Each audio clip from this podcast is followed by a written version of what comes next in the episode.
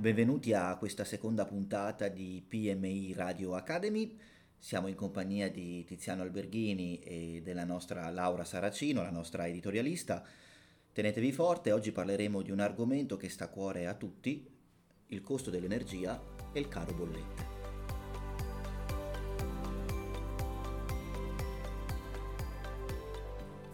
Allora, energia alle stelle. Siamo destinati al fermo produttivo?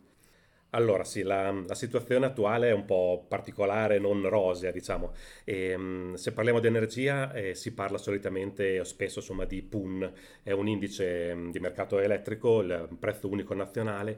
E um, per dare un'idea nel 2020 questo prezzo era circa di 39 euro a megawattora e, mh, nella seconda metà del, del 2021 questo prezzo ha continuato a salire e pochi giorni fa è arrivato fino a quasi a 600 euro a megawattora, quindi questo è un indice clamorosamente aumentato. Per fortuna negli ultimi giorni sta un po' calando, però mh, ovviamente chi ha attualmente dei contratti eh, con un prezzo variabile e che si basano quindi su questo prezzo mh, PUN, diciamo, e ovviamente hanno grosse difficoltà.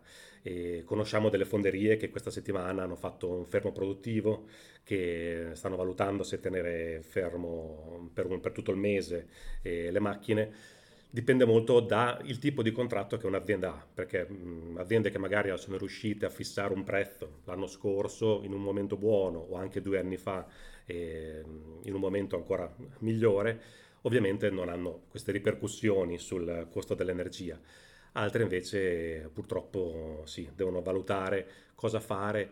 Alcune eh, so che stanno anche valutando dei cambi turno, cioè di lavorare al sabato dove l'energia costa meno rispetto a un giorno feriale. Quindi sì, diciamo la situ- situazione non è rosea e bisogna cercare di trovare strategie per migliorare. Il governo sta adottando, sta cominciando ad adottare degli incentivi, speriamo insomma, che abbia un effetto a stretto giro perché sì, ovviamente la situazione non è delle, delle migliori. E, ehm, quanto vale in termini di, ottimizzazione dedicare tempo ed energie all'analisi dei costi e delle bollette di ciascuna attività? Allora, Partendo dal presupposto che dal mio punto di vista è comunque sempre utile avere il polso della situazione, sapere perché uno spende dei soldi. Quindi mh, l'attività che noi facciamo sui nostri clienti è comunque un monitoraggio costante dei consumi dell'energia, del gas, ma anche di telefonia eh, per chi vuole fissa e mobile, eh, in modo da poter capire perché uno sta spendendo questi soldi. Certo. E, mh, e il capire perché uno li spende può far sì che si possano eventualmente ottimizzare i costi. E porto un esempio, ehm, cioè è capitato che magari su alcune aziende ci fossero anomalie perché c'erano dei costi sbagliati di un fornitore o non era stato eh, correttamente applicato un contratto. Avere mh, una, un'analisi dettagliata di questi, di questi, costi può sicuramente mh, aiutare. Mm, appunto noi su un cliente abbiamo fatto risparmiare quest'anno, l'anno scorso, eh, qualche migliaia di euro per errori di fatture di tel- telefonia fissa.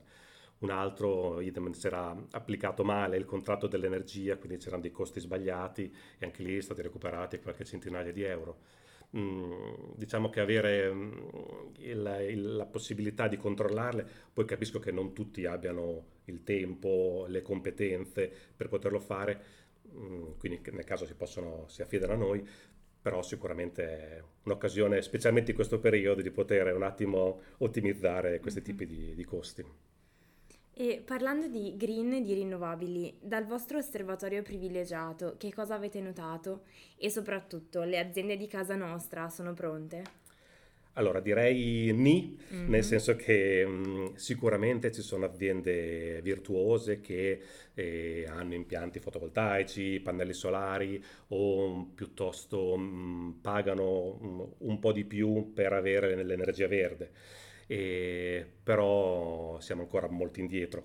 Ovviamente la situazione spinge ad andare verso il rinnovabile, però non sono, non sono, cose che si risolvono, si realizzano in pochi giorni o in poche, in poche settimane. E, cioè, basti pensare che eh, nell'ultimo quinquennio eh, in Italia sono stati spesi 61 miliardi eh, di euro pagati nelle bollette da cittadini e da aziende per incentivare il fotovoltaico e nell'ultimo quinquennio il fotovoltaico è aumentato dell'1% in Italia, quindi niente. Mm e, e se pensiamo che ad esempio la Spagna è aumentata dell'84%, quindi si può fare molto di più. Adesso sta, andando, mm, sta prendendo abbastanza piede una, mm, una, soluzione particolare, si chiamano le comunità energetiche, sono praticamente mm, cittadini o piuttosto aziende che si uniscono eh, dove c'è una, una, stessa cabina energetica, si uniscono per condividere un impianto fotovoltaico e quindi l'autoconsumo e la produzione di energia verde. Anche la regione Emilia-Romagna so che sta iniziando a valutare incentivi per questo tipo di, di attività quindi sicuramente un discorso attuale, si può fare di più? Sì, sicuramente, sicuramente okay. sì. E venendo invece al caro bollette, ehm, ci racconti magari di una casistica particolare relativa a questa problematica e in che modo siete riusciti ad aiutare l'azienda? Allora, mh, mm, c'è stato un momento molto fortunato, diciamo, dal punto di vista di, di tariffe, come dicevo prima, nel, nel 2020. Mm-hmm. Eh, nei primi mesi del 2020, complice anche la situazione Covid, eccetera, eccetera, e sì, mh, mm, c'è stato un prezzo dell'energia davvero molto basso. E alcune aziende ci hanno mm, seguito, diciamo, e hanno sottoscritto contratti biennali eh, con queste tariffe davvero basse e quindi contratti biennali, quindi attivi 2021-2022, quindi ad oggi 2022 adesso loro stanno pagando un prezzo che è 4-5 volte inferiore rispetto al prezzo che pagano aziende che sono con un prezzo variabile, sì. quindi mh, mm, è stato un buon colpo insomma. E, mh, mm, così come anche l'anno scorso, subito dopo l'estate, solitamente i contratti si guardano verso fine anno Invece subito dopo l'estate mh, stavano cominciando ad aumentare molto i prezzi, siamo riusciti a fissare insomma, alcune, con alcuni clienti un prezzo interessante, chiaro più alto perché comunque erano in aumento, più alto rispetto ai mesi precedenti, però in vista di quello che c'è adesso sicuramente molto, molto utile. Chiaro che ovviamente chi purtroppo eh, non ha fissato un buon prezzo adesso ha tariffe molto alte, speriamo tutti insomma, che che calino, ma anche per le nostre case, certo. per, non solo per, per, le aziende, però ovviamente mh, il, il, colpo è stato diciamo, fissare i prezzi quando era il momento opportuno. Non sempre poi la situazione è, mh, è capibile diciamo, per mm. tempo, perché ovviamente sono successe cose che nessuno avrebbe certo. ipotizzato. e mh, quali sono i consigli che si sente di dare a chi gestisce una piccola e media impresa?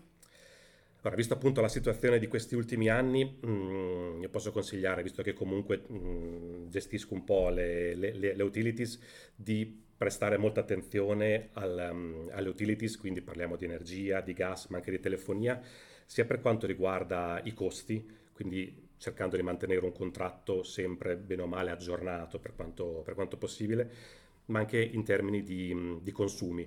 Come dicevamo prima, conoscere perché uno spende i soldi e come li sta spendendo può mh, far sì che si possano ottimizzare i costi, quindi mh, eliminare eventualmente eh, sprechi e ottimizzare costi superflui, quindi comunque avere una panoramica completa di per cosa si spende, perché si spende, è un, un motivo insomma, per il quale si può dare un piccolo contributo, però anche spesso mh, sostanziale a livello mm-hmm. economico a, alle aziende che vogliono un attimo riguardare proprio i costi. Certo, grazie. Prego. PMI Radio Academy vi dà appuntamento alla terza puntata e vi informiamo che visto il caro bollette questa intervista si è svolta al lume di candela. Grazie.